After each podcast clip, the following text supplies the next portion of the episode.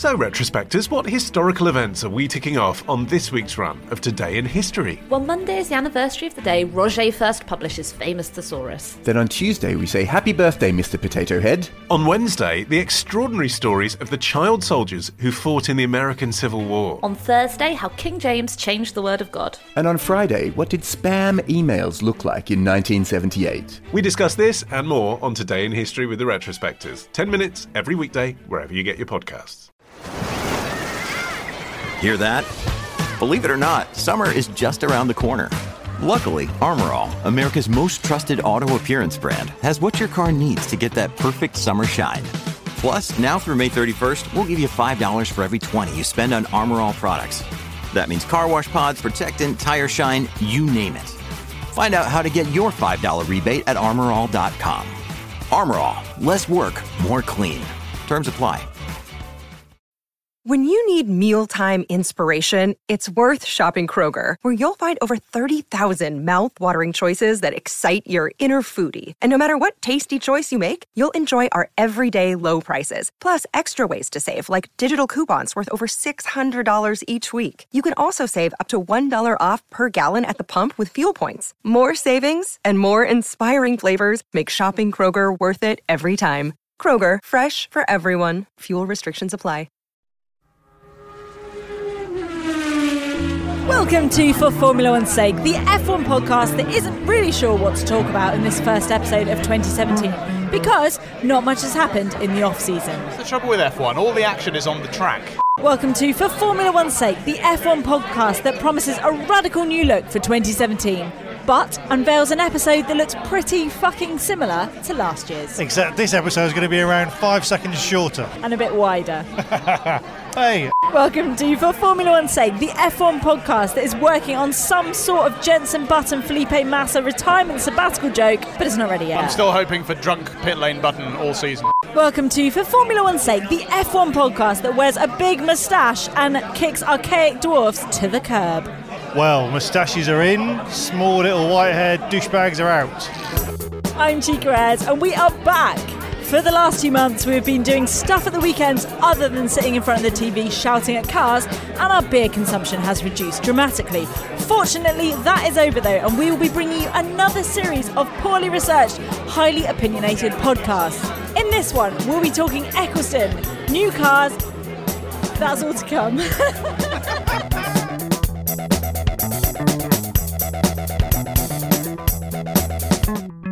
Joining me is a man who cannot drive, but he has nailed laminate flooring. It's Terry Saunders.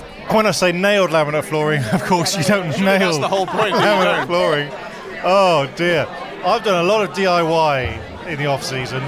Laminate flooring. I've done 3 rooms of laminate flooring. One with the help of my father-in-law, who did a terrible job. Another, the hallway, which we did it together, and I was just telling him what to do. And then the other room, which I just did on my own, because I was like, fuck this, he's holding me back. And it turns out, bloody hard, I have got gaps right in the edge that Ed said it would try and fit into. Did it fill a gap in your life?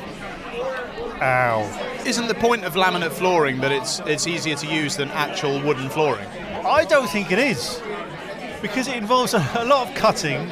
And I was trying to saw a piece of wood lengthways, and it took me so long that I actually went to B&Q, bought a jigsaw, came back and cut it in less time than it would have taken me to hand saw it. How many pieces did the jigsaw have? I thought you meant a puzzle. Wouldn't you have been better off getting on with the flooring? And with him is a man who is no longer a freelance motoring journalist. After the incident.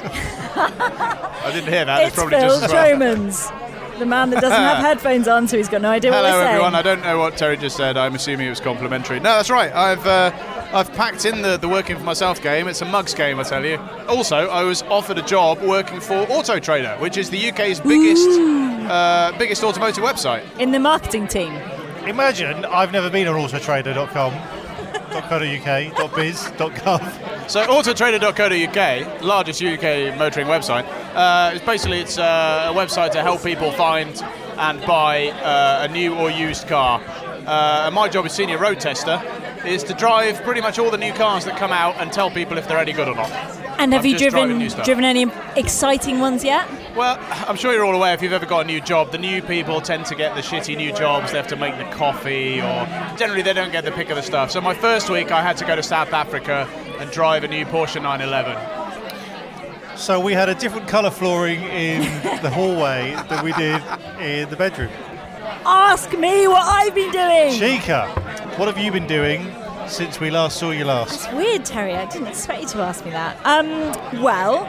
My time has mainly been taken up by BBC Radio 2's Young Brass Award. Young Brass Award? Brass. Right. Like that. It's an award that happens every year to find young brass player and to frankly secure the future of brass. Oh, so it's a bit like sort of Young Musician of the Year. Yeah, but just brass. But just brass. But just brass. The brass player. No, that was woodwind cunts. They're not that in. Pause for sputtering beer. Continue. Okay. Does anyone just do the last post? That's what I do. What's that? Da, da, da. Yeah. Da, da, da, da, da, da, da, da, da, da. If only you were under 21, Terry, there would be a chance for you. I like to think that's what they played when they frog marched Bernie Ecclestone out of the building when Chase Carey took over. So this week, we're going to be talking about the cars that were released this week, the brand new models, and it's going to be probably in the right order. And so let's start with... Well, the first one we saw was the, it was sort of the Williams, wasn't it? It was a render. It wasn't that bad. Oh, not horrendous. It was a render. It was a render. It was a computer model of a car, which is not a real car. This was the first car that we saw for the 2017 season. I don't know about anybody else. I've been quite looking forward to seeing the new cars. It's sort of, it's the first time where you feel, oh, it's coming back, F1's on the way back. And because of all the debacle about the new rules, I'll be honest, I was expecting something quite radical, something pretty awesome. And then the Williams picture came out, and it looks exactly the fucking same as last year's. Unless you do that thing where you compare the two cars, like, side by side, it's the kind of same... Because they keep saying these cars are so much wider. Do you know? Okay, pop quiz. Do you know how much wider they are from last year? Not very much. 10 mil. 20 centimetres. Okay, that's a bit more, but that's still not very much. That's nothing. That's less than a big ruler. Less than a big ruler. A thigh, I think. A thigh. One thigh. I think my thigh is even bigger than that. I mean, it's just a bit. It's not that. No. There's not much going on there. Should we explain why we've got new rules this year? Because no one knows. But it was all part of an effort to shake up the sport and made it more exciting. So they made the cars wider like they used to be, and they got fatter tyres like they used to be, and lower rear wings like they used to be. But then people pointed out that if they're wider and fatter, then we're not going to be able to overtake. Well, there is that, because apparently everyone's like, all the engineers and all the people in F1 have gone, oh, they're going to be like 4 or 5 seconds faster a lap, which frankly nobody's going to be able to tell on telly. And plus they're using downforce just as much, if not more, than they were before. So overtaking could be, this year's going to suck. This is our optimistic start to 2017. Because Williams have got that swooping, like, martini livery, it just looks the bloody same. You can't tell. It does. Some of the other cars, McLaren, look very different. But that car... We'll talk about that in a bit. ...looks just the same bloody thing. This isn't the real car. The real car, by the time you hear this, it'll probably have been revealed, but it hadn't at the time of recording. So maybe it'll look more spectacular. I like the rear wing doesn't look stupid anymore. That's good. Let's talk about the second car that was revealed, which was the Sauber C36. Now, I'm just going to say it now, this has been my favourite so far. Oh, really? Oh. Yeah. I just like it. I think it looks smart. I think it looks chic. I like the colour scheme. The colour scheme is the same as Tennant's Super. That's why I like it. The drink mainly used by Scottish tramps to keep themselves warm at night. Super strength lager, which has a blue and gold livery, and I think you'll find identical to the new Sauber. It does. It also has a very large white space on the side that looks like they've forgotten to write your name here in or something like that. Yeah, there's not many. The fact they can put in big letters on the side 25th year anniversary makes me think they've not got many sponsors, unless 25th year anniversary is a blue chip company I'm not aware of. Having said that, it is nice to see a new livery. Mm. It's always nice to mix it up a bit. I don't know. Sauber... I mean, it is a Sauber. They've got last year's... I think it's going to make the back of the grid look much nicer. I absolutely agree. I think it's lovely, and I think it'll be nice to watch it come in. I don't like all these metallic colours. I want to go back to flat colours. They're better. That's not metallic. It's blue. There's gold on it. My printout's black and white, so I can't really see this. The third car that came out was the Force India VJM10. And we've all written what we think here. 10, if you like.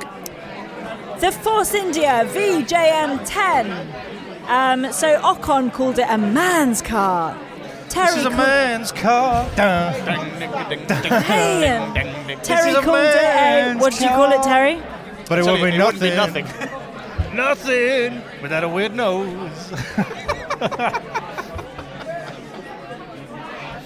I give up. Right. We need to do an album. I think this looks the same as last year. Its nose is disgusting. It's got a broken nose. It looks like... Its nose looks like my nose. Its nose looks like a fingernail that's lifting. Can we talk about this shark fin, please? Shark fin is too good a name for it. A shark fin is a kind of elegant, terrifying thing that flows through the water. This is like they've gone, you're on an Airfix model. Yeah, I see it. You know, you play with Airfix. Yeah. You've got to take the parts out of the frame. Off the sprue. It's like they've left a bit that they haven't taken it out. It's like the Flash from where they press it and it's not quite cut. That's the bit you've got to sand down. Has that got anything in it? Do anything? I mean, it's an aerodynamic thing. It's best known to me, at least, from LMP1 cars in the World Endurance Championship. They all have that.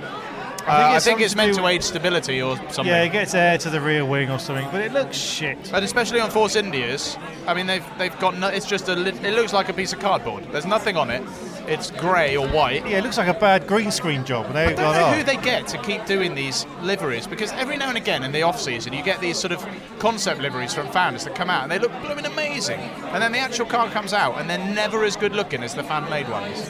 I think they should just open them up like a sort of X-Factor style competition. Like Herman Tilke designs all the tracks. I reckon there's one guy that Bernie Ecclestone hired years ago that was just like, oh no, I do all the liveries. So we're going to have colour A, bit of a swoop, colour B, maybe a line in between them if you're lucky. But that's what you're getting.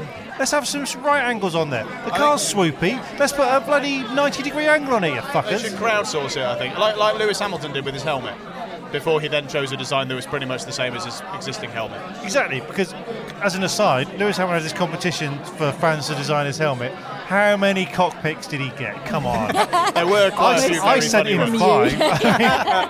Yeah, they weren't even just on the helmet designs, it was just pictures. One of them was very detailed. Okay, possibly the fourth car that came out was the Renault. It is the same as last year. More black. Well, they've all got black on, which may be... More black than last year. But this may be to do with it being launch season, because what they've all done is apparently the most important signature part of the car is the back half, because that's where all the new rules go fucking crazy.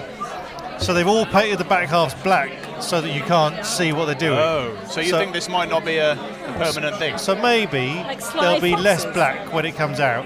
But the problem is... All you've got to do is adjust the levels in Photoshop, and you can see the bits. It's fine. So it's a bit of a 19th century trick to go. Oh, these bits of metal are black. You can't see them.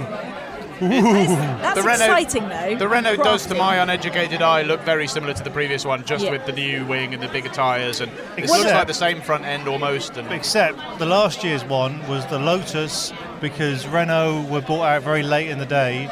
And it was designed around the Mercedes engine. At the very last minute, they were like, oh, we've got to put a Renault engine in here, which apparently is different somehow. It's got different pipes. It's less good, yes. It's less good and more space to rattle around. So this car's been designed around the correct engine.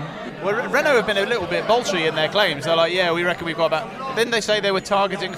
5th, was that them? That's not very bolshy, though, is it, when you think about it? Because it's more bolshy than they were before. But the top three are pretty much set. It's probably going to be Red Bull, Ferrari and Mercedes. Then 4th last year was Force India. You got Williams in the mix. And 4th and 5th over the last few years has been very close. So targeting 5th means... Saying we hope our drivers are going to be 9th and 10th. Yeah, you're basically saying what we're hoping for is to be a bit shitter than the guy who's 4th. What about the race suits? They are awful. Describe them, please. Right, yellow top half, then black bottom half. So that's the opposite to last year. But the line is quite high up on the torso, so it looks like kind of... I know what it is. 1950s, it's like 1950s high-waisted trousers. It's like... Is it the thing that teenage girls seem to be wearing these days? They seem to be back in. Really high like mum jeans that I see all the kids wearing. I don't know what you're saying. The Mercedes. Well, the Mercedes did weird because they didn't launch it in some kind of fancy studio. They just went out into Silverstone and just said they're confident. Yeah, they just like, oh, we've already started, guys. Have you not got on a track yet? Oh, we've done a few laps. Boom, 25 points. Yeah, we're way ahead. And what do you think of the car?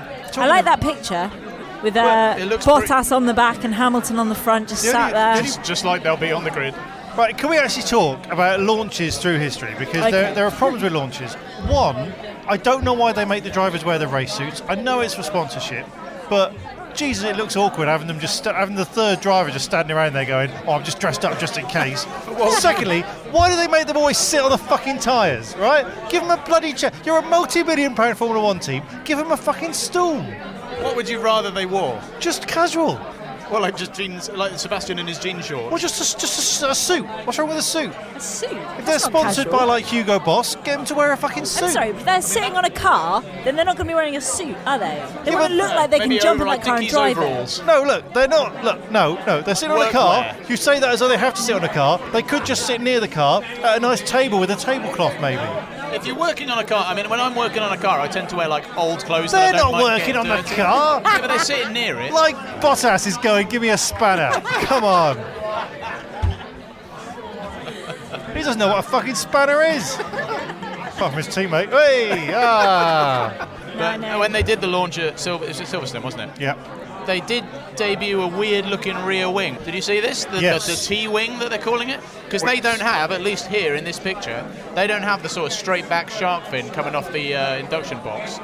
But the T-wing goes up at that level. So it looks like a hanger. Yep. What difference would that make? Well, I don't know. It's another random aerodynamic idea that somebody's come up with to try and get around the existing rules. Do you know which there have been countless examples of back through the years. Do you know what's worrying me? These cars are looking suspiciously like... Do you remember 2008 when the cars were covered with little protuberances, winglets and stuff like that? I think this year's going to be like that. I think by the end of it, you're going to be like, where's the bloody driver? The trouble is the rules expressly forbid so many of them that they're having to come up with all sorts of weird-ass ideas. Do you remember... it must be about 15 years ago. I think it was the Arrows. One Monaco... came out with this in practice. They had this one that was on the nose. The moustache. It looked like a triangle that came off the top of the nose. It was like a big handlebar moustache. It looked more like a sort of one of the goals from Quidditch or something, but triangular. It was really weird. And then the FIA took one look at it after one practice session and went, no, you're not using that. And I worry they're going to do the same on this. Ferrari. So, a car that looks exactly like last year's car has come out. And it's the SF708. Great name, guys. Apparently it's Scuderia Ferrari, 70 years since the first one. Hello. I don't know what's going on. Did you see the launch video? No. The launch video, was done. I watched it live on Facebook, and on their Facebook page there was a big countdown saying, 2 minutes to go, 1 minute to go, 10, 9, 8, 7, 6, 5, 4, 3, 2, 1. Here's a link to go to our website.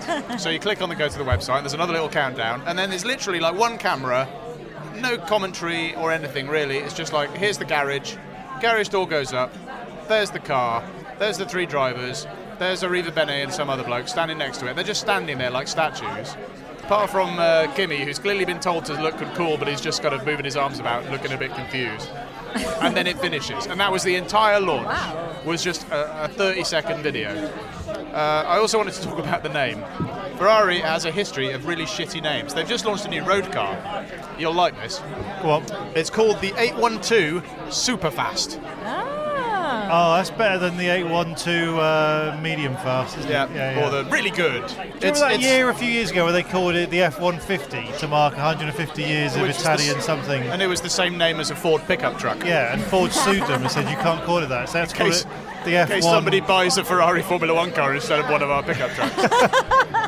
Oh, yeah, it also had a T-wing, the one you were talking about. But yes. I think they'd seen Mercedes launch the day before and gone, what the fuck is that? We better have one. But we don't understand what it does. No, build one now. Have a coat hanger, spray it red, stick it on the top. All it does. So I reckon that's why the launch was so static. But if anyone had moved, the cardboard car would have fallen over. Let's finish off with my favourite one of all, other than Sauber, which is the McLaren MCL32, which is... the most brilliant car ever. It's called the MCL32, which breaks tradition. Because they called it the MP4/something. Because M stands for McLaren and P4 stands for Project 4, which was Ron Dennis's old team before he did something with McLaren. Well, he took over McLaren, which is a terrible name to be fair. This is more loyal to McLaren. There's no, blast in the past. It's not very loyal to Ron. Ron has been ousted. He has been given the proper boot. Ron has gone. You reckon him and Bernie are just sort of kicking around the park, kicking stones around? And I reckon they were knocking on the door saying, "Let us in, let us in." They have really got rid of just erasing all. I wonder if they're going to be really shambolic in terms of their organisation and presentation, just despite Ron Dennis, who was famously. Well, that's what they did today. Fussy. There was a great moment. So they had Zac Brown, who's like the new head of whatever, and they did this launch in what looked like a UN meeting. It was this kind of round room with people sat like 10 feet apart. Like everyone had really bad body odour. And it was like it looked like there was 90% of the seats empty there, and they were like, everyone just spread out, make it look full, right? And they said, and then the guy from Sky Sports introduced it. Zac Brown comes on, he starts doing all this stuff, saying, "Oh, the new McLaren's amazing. We've gone back to orange." Wrong fucking orange. I think Ron Dennis took his Pantone swatch book and just went, "You're not having. You're not having the hex code. If you get rid of me, I'm not giving you the number." They went, "Oh, we'll guess it," and then. There was a bit where Zac Brown, and this is very unfortunate, and I do feel for them, but he was talking about, I run McLaren now, I'm a McLaren fan, and if anyone here is not a McLaren fan, please leave the room. Cut to a tight shot of him talking, and behind him, someone got out of his seat and walked off. It's just, oh shit. So that was bad. It didn't even look orange in the launch video. It looked red. And it frankly looked like, a long list of cars. Should we go through the cars it looks like? Okay, could you start with the good cars that it looked like?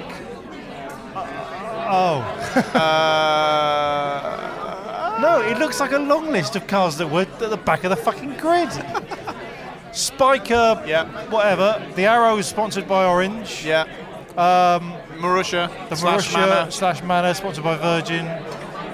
It's not very inspiring. I'm glad the orange is back, but as you say, it's the wrong fucking orange. It's not papaya orange, which the old cars were. Have you seen their outfits yet? Yeah, they're pretty shit as well. It's like they've got the old white outfits, and they've just drawn some orange stripes down the side of it. Oh, I think that sounds rubbish. Cool. And I don't know if you can see, if when you're home, people looking at this, it looks to me like all of the details around the wing looks like it's been painted over. It's like, when you've got some metal grill or something, and you're decorating, and you go, "Oh, I can't be asked to take that off. I'll just paint over it." And all the holes get a bit smaller and a bit gloopier in the edges because the paint dries. That's what look at that. That looks all gloopy. Oh yeah. They've got that. They've got the winglets on the front wing, and they've gone, "I'll just paint over it. It'll be fine." It is a rather weird-looking nose, isn't it? It's really thin, but with bits wadged on the side of it, and then an enormous front winglets. Anyway, nobody can see it while they're talking. So. Well, it'll be shit anyway, won't it? It's going to be. But they have got Stoffel Ruffle. They've got Stoffel Ruffle. On the launch, the guy asked Fernando Alonso a very poor question. I'm not a journalist, and I feel maybe you can help us out with a little kind of role play here. But surely you shouldn't ask closed questions when you're on a live launch. So you shouldn't say something that has a yes or no answer. So we'll role play. I'll be the guy. You be Fernando Alonso, right? Okay. So, is this not the sexiest car you've ever seen? Yes. But Fernando was just like, "Oh, it'll look good if it's quick." It's like, oh, God, don't say that on the fucking launch, mate. Podium by Barcelona? Yep. Okay, so there's some that haven't been released, but they may be released by the time you listen. So instead of giving you cold, hard facts, we are going to speculate. Okay, hey! It's going to have a picture of Donald Trump on the side. Next. Toro Rosso. It's going to be Red Bull sugar-free colours. Red Bull. It's going to look the same, no shark fin, and it's going to be good. But with a shit engine. Manor. Oh.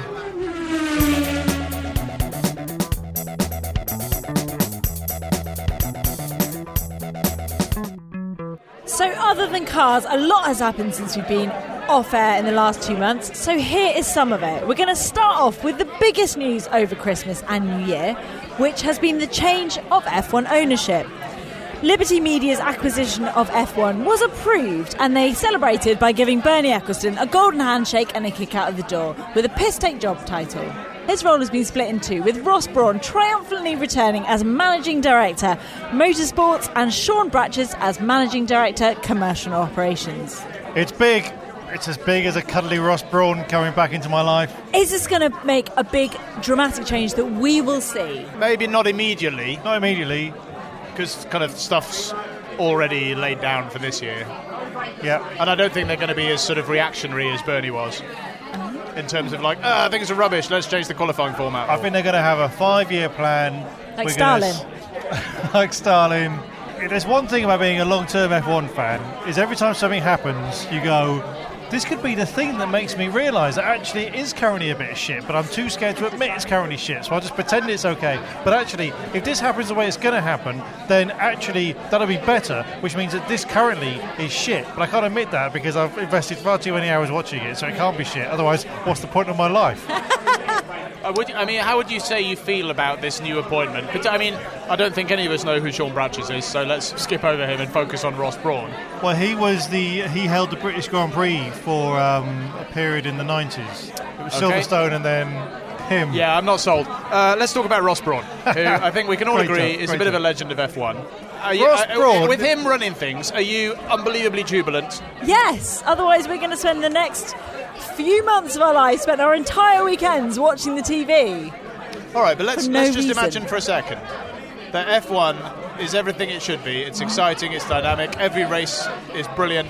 It goes, every weekend goes superbly. Is that F1? You're right. I mean, that's right. A good question, to be fair. That's not the F1 I know and love. I mean, I'm fully hoping that we'll still be doing this podcast in 5 years and we'll be going, it's just...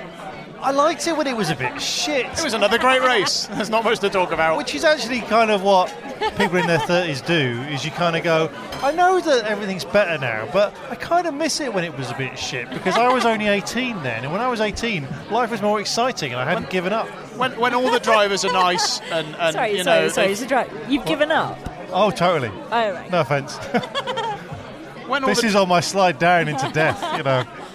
When all the drivers are really nice and don't do anything stupid and everybody in management is really competent, I mean, are we really going to enjoy it? Because I feel like half the fun of F1 is the soap opera, the politics, the bitching, the catastrophic decisions. They're sitting there going, what the fuck have they done now? But the main thing about F1 is that every team is in it for themselves. That's not going to change. They're still going to be moaning about everything. They'll still be the bitching. It's just the targets will be more refined. Because the problem with Bernie... or the good thing with Bernie is that the target's always pretty obvious. He has made it shit. He made it great for a long time, then, like me, he started going off the mountain and sloping down to death, closer than mine, hopefully, and he has just been shit. The last few years have just been awful, you know, I reckon what he did, he made all those radical changes and he revolutionised F1, and then I think... he kept thinking, like, oh, I can do this again, like, we can do a next stage, but it just didn't happen, so he kept going for different things, didn't work, chucked him out. He still does have this honorary title, doesn't he? He's not completely Professor Emeritus of Formula One or something. Yeah. And I got a feeling he's got some, like, loophole in his contract, and he's going to suddenly turn up in Monaco and go, oh, by the way, guys, I still own this, ka-ching, here's some papers. Everyone will be like, I don't think he'll wait until Monaco, he'll literally be sort of... literally 5 minutes before the start of Albert Park, he's going to be the guy that comes at the back of the grid with a flag, and he's just going to go, stop. It won't be a flag, it'll be a contract. And he's like, have you read Clause 4? I am cautiously optimistic. I think with Ross, all seriousness, Ross Brawn at the helm has always seemed like a relatively sensible guy who knows the sport inside out and will do stuff that's good for the fans and good for racing. He did this big interview where he gave all these facts out, and he seems to have like a 5-year plan. He wants to shake up the TV coverage, he wants to have more videos and camera angles, he wants the teams to be out of the rule-making process and have long-term rule ideas and changes. Everything sounds sensible. I can't believe it's going to happen. I've been hurt before. Right, let's talk about slightly sadder news that is it sad? Manor have gone. It's very sad. Very sad indeed. Yeah. They just slipped away in the night, going how they would have wanted, which is with unpaid wages and a tiny car. Just before they all went bust, the team were like, fuck this secrecy, and they did a picture of them, all the staff, with their... tiny car they've been using for the new season, and the wind tunnel model. Yeah, and I didn't realise how bad it was there, because that car was small. You know, if they can't afford to build like a full size one, how's a driver going to fit in that one? Do you reckon they would have found jobs easily, the ones that have been... and workers' rights here? Yes and no. I mean, motorsport's quite a small world. I'm sure they all... But having said that, there is a much wider motorsport world outside of F1. What? I think we had an episode about 18 months ago that covered some of it. Exactly. And the weird thing is... This is all Felipe Nasser's fault. Yeah. Everything about this, about the complete demise of Manor, can be tracked down to Felipe Nasser. Was it Brazil where Sauber scored points? Brazil. Felipe Nasser in his Sauber, in his home country, what he presumably thought was a great day when he scored points for Sauber, the first points of the season, and jumped Sauber ahead of Manor. But now it means that, from what I understand, there were takeover talks sort of going on to take over Manor, but when suddenly they weren't in line to get all the prize money for finishing 10th, those talks collapsed, they weren't taken over, Manor go bust, Nasser has lost his seat at Sauber and apparently was being tipped for a seat at Manor, so he's shot himself in the foot, so he's done himself and Manor out of F1 completely. To go back to the Bernie thing, this is the last of his new teams. You know, it's probably gone off like 10 years ago. You had HRT, whatever they were called originally. 6 years ago, I think, 2010. Oh, there you go. That's what I meant. You had HRT, Manor, Marussia, whatever they were called, Caterham, who were Lotus Renault. It was Virgin Racing there, wasn't it? They were, don't forget, Caterham were Lotus Renault at the time. Right, there were two Lotus Renaults, brilliant. And those three teams have all... None of them got off the back of the grid. They've all gone bust over the years. They were all shafted from the start, weren't they? Because they were lured in with the promise of this budget cap of, what was it, 40 million a year or something? Which, you know, they set up and started, and immediately that was taken away. Obviously, that was never going to... And so they were always condemned to be at the back. And Manor have slowly gotten better. And they've gone through, what, three different names? Yeah. Virgin, Marussia, and then Manor. This year, it was tipped. They had a Mercedes engine again. It was tipped that they were actually going to be a midfield car, and, boom, the money's gone. You don't think they could come back? I think so. I mean, all the staff have been laid off apart from a few, so if they do come back, it'll be with a load of completely new team. Because I'd imagine at least a good chunk of them will have found. I'm available. It's been such a hard slog for them with three ownerships and in all seriousness, two really sad tragedies. They've had two drivers die. In Maria Gioiotta and Gil Bianchi. That's not a selling point when you're trying to sell the team. No, not at all. It's unbelievably sad. And everybody I sort of know that has worked with them or had anything to do with them says they're incredibly hard working and a lovely bunch of guys. And I do feel sad for several hundred people that lost their jobs. Although clearly the people in this pub don't feel bad about it. Good tone to cheer, people. Good tone to cheer. Someone died. Next up in our badly organised news, it is Valtteri Bottas. So it's been the most exciting off-season driver market ever. Has ended up being slightly disappointing, as everyone was hoping for Alonso. But Bottas is in the Mercedes now, and Rosberg is just a hazy memory. How do you feel about that? Good. Don't remember that. One of the Irish drivers, Nico Rosberg. He was on, I've seen him on Question of Sport once. Let's never talk about him again. Nico Rosberg, that guy's been carrying his trophy everywhere. Should we try and instigate a new rule, starting from now, that we never mention Nico Rosberg again? Gladly. Okay. All right. Should we shake on it? So, Valtteri Bottas. I think we're expecting a few really hot-headed races, then he's going to get put in his place and Lewis Hamilton will win the championship easily. It would be really cool if he just showed himself as this amazing, amazing driver that's been in the backseat for ages, suddenly given the opportunity. Well, he is good. Yeah, I know. I'm not saying he's not good. We've seen some good stuff from him before, although in fairness, not in the last couple of years. He's not been quite spectacular before. He's kind of given up a bit, hasn't he? I think he's going to keep Lewis honest, but I don't think he's as good as Lewis. What I really hope is that the Mercedes is an absolute dog and they're both fighting in the midfield, and then we really see what they're made of. I'm pretty confident that Hamilton's faster, but how good is he in a street fight in the middle of the pack where it's all a bit argy-bargy? He's quite good at that. He is good at that. All right, maybe he is. I mean, do any of us give any chance? Shit. Fuck. Swear box. Well, that's the end of that. That's a pound. Do any of us give Bottas any chance of just being anything other than a number two driver? He'll win a couple of races. Is he going to be the new Mark Webber? He'll win. I think he'll win some races. He'll keep Lewis honest, but I think Lewis will have the edge. I think it'll be closer than we're giving credit for, but I think ultimately Lewis will win. Do you think he's the right choice? Of the possible contenders. Who else? Alonso admitted today. Alonso's old. That Mercedes spoke to him. Did he? I missed that. Yeah. He said, because he said, I'm with McLaren. And they said, well, did Mercedes? He went, well, Mercedes called everyone, I think. I did have a conversation with them.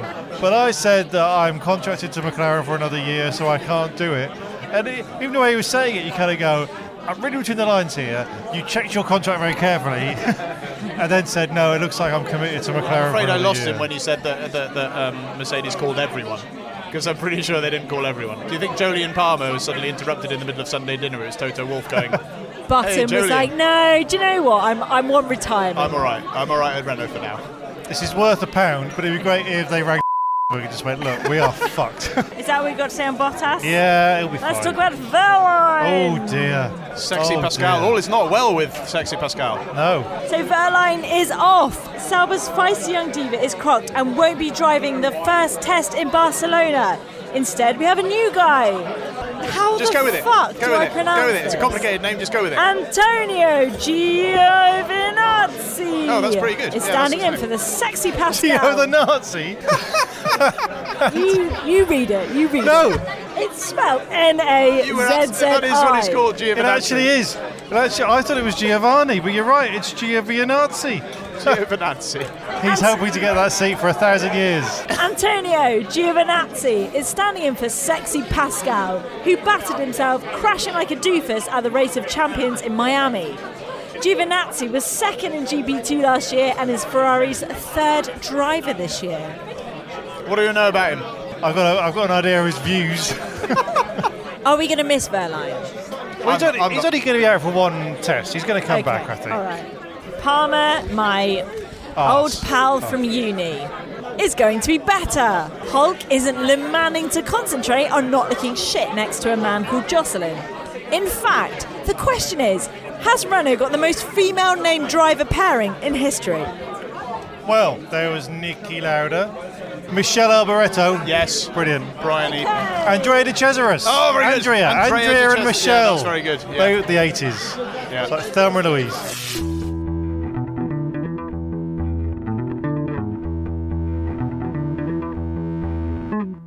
Terry Saunders, please bring us the best part of the podcast, and that is your state of F1. Oh. So, here we go, everyone.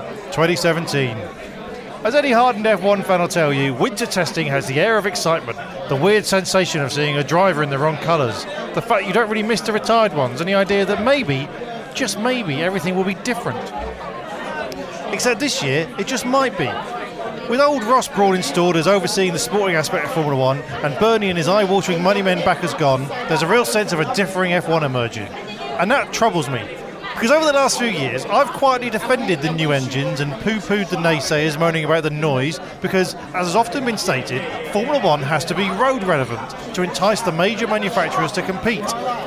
I've steadfastly avoided thinking about that warm fuzzy feeling when I listen to old Formula One engines because forward-looking, future, whatever. Then two things happened. Ross Brawn pointed out that car manufacturers are headed towards driverless vehicles. Spoiler, Phil, you'll be out of a job in 50 years. Oh. Because the machines will take over, there'll be no cars to test. And a driverless robo race series did a race with two cars last week. One of them hit a wall, and the other avoided a dog. I think that's impressive. If there's one thing we know about dogs and racing cars, is the dog has to get obliterated, otherwise this artificial intelligence is not working properly. So, I'm an animal lover, but I'm sorry, that dog should have died. Road relevance isn't even important, is it? Formula One has never been about it, but we've taken the view in the last couple of years because we're so desperate to suckle on the corporate nibble of Mercedes and the like. But what else carries over from Formula One to road cars? The seatbelts haven't changed in 60 years. Steering wheels on a family road car might have a Siri button and a volume control, but it's hardly got the complexity of a Formula One wheel. They can't just go back to old engines. But has it been in the wrong direction for years? How do we turn this ship around? Well, don't worry, I have a solution. And that solution is we just quietly let Formula One die. We let it go and we bring in a new race series called Formula Vintage. And we get all the old cars back out and no one will notice and everything's fine. There is one problem. What? In that it already exists. What? And it's historic racing is quite a big thing. There's the Euroboss series, which basically takes old single-seaters, F1 cars, races them around the classic tracks in Europe. It's just that it's usually done by rich old men that can't drive very well and nobody goes to see it. Okay, I'm up for that. I think I've got a problem. That I think I've been believing that the new engines are better, and yet actually I think the old engines were better. How do we get the old engines back without embarrassment. Well, I wonder if this is going to be something that Ross Brawn might have a bit of an impact on, because I'm sure I recall him saying in one of his interviews that he's not sure how much longer road relevance is going to last, because road stuff is going inevitably towards electrification. There's still going to be combustion engines and stuff, but we're now down to really small engines, like 3-cylinder, 1-litre turbo engines, even smaller than that. And that's not, I mean, how long can you make that sexy in a motorsport sense? I'm thinking not very long. So unless it turns into Formula E, they're going to have to abandon road relevance, at least in terms of engines, and go to something fuel spitting or something. I don't know what the answer is, but I think Ross has probably got his thinking cap on. I bloody hope so. So that is it for this episode. It is goodbye to Terry Saunders. We haven't had time to talk about some of the other things that's affecting the cars this year. And somebody forgot what the format of the show was, because we haven't done it for so long. You know, we haven't had time to talk about my admin skills. And it's goodbye to Phil Tromans. We haven't had time to talk about the season review episode that we trailed a lot in the last episode and never got around to doing. But we will do a season preview episode, and there'll be a best of episode, and a whole season of episodes. Thank you for listening. We'll be back soon. Bye. Bye. Bye. Enjoy testing. Bye.